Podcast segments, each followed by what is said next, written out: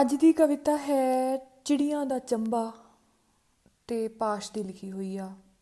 ਬਹੁਤ ਪਸੰਦ ਆ ਮੈਨੂੰ। ਚਿੜੀਆਂ ਦਾ ਚੰਬਾ। ਚਿੜੀਆਂ ਦਾ ਚੰਬਾ ਉੱਡ ਕੇ ਕਿਤੇ ਨਹੀਂ ਜਾਵੇਗਾ। ਇੱਥੇ ਹੀ ਕਿਤੇ ਉਰੇ ਪਰੇ ਬੰਨਿਆਂ ਤੋਂ ਘਾਹ ਖੋਤੇਗਾ। ਰੁੱਖੀਆਂ ਮਿੱਸੀਆਂ ਰੋਟੀਆਂ ਢੋਇਆ ਕਰੇਗਾ ਤੇ ਮੈਲੀਆਂ ਚੁੰਨੀਆਂ ਭਿਉਂ ਕੇ ਲੋਆਂ ਨਾਲ ਲੂਸੇ ਚਿਹਰਿਆਂ ਤੇ ਫੇਰੇਗਾ। ਚਿੜੀਆਂ ਦਾ ਚੰਬਾ ਉੱਡ ਕੇ ਕਿਤੇ ਨਹੀਂ ਜਾਵੇਗਾ। ਇੱਥੇ ਹੀ ਕਿਤੇ ਉਰੇ ਪਰੇ ਲੁੱਕ ਕੇ ਕਲਮ ਕੱਲਿਆਂ ਰੋਇਆ ਕਰੇਗਾ। ਸਰਾਪੇ ਜੋਬਨਾ ਦੇ ਮਰਸੀਏ ਗਾਇਆ ਕਰੇਗਾ। ਚਿੜੀਆਂ ਦੇ ਚੰਬੇ ਨੂੰ ਭੋਰਾ ਵੀ ਖਬਰ ਨਾ ਹੋਵੇਗੀ।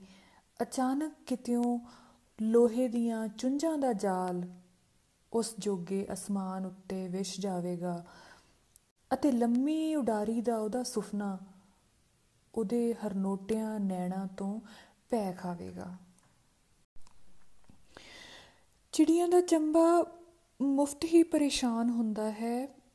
ਬਾਬਲ ਤਾਂ ਡੋਲੇ ਨੂੰ ਤੋੜ ਕੇ ਉਖੜੇ ਬੂਹੇ ਨੂੰ ਇੱਟਾਂ ਲਵਾਏਗਾ ਤੇ ਗੁੱਡੀਆਂ ਪਾੜ ਕੇ ਪਸੀਨੇ ਨਾਲ ਗਲੇ ਹੋਏ ਕੁੜਤੇ ਉੱਤੇ ਟਾਕੀ ਸਵਾਏਗਾ।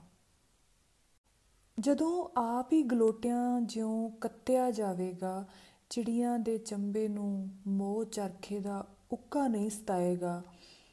ਚਿੜੀਆਂ ਦਾ ਚੰਬਾ ਉੱਡ ਕੇ ਕਿਸੇ ਵੀ ਦੇਸ਼ ਨਹੀਂ ਜਾਏਗਾ। ਸਾਰੀ ਉਮਰ ਕੰਡ ਚਰੀਆਂ ਦੀ ਹੰਡਾਏਗਾ ਤੇ ਚਿੱਟੇ ਚਾਦਰੇ ਤੇ ਲੱਗਿਆ ਉਹਦੀ ਮਾਹਵਾਰੀ ਦਾ ਖੂਨ ਉਸ ਦਾ ਮੂੰਹ ਚੜਾਏਗਾ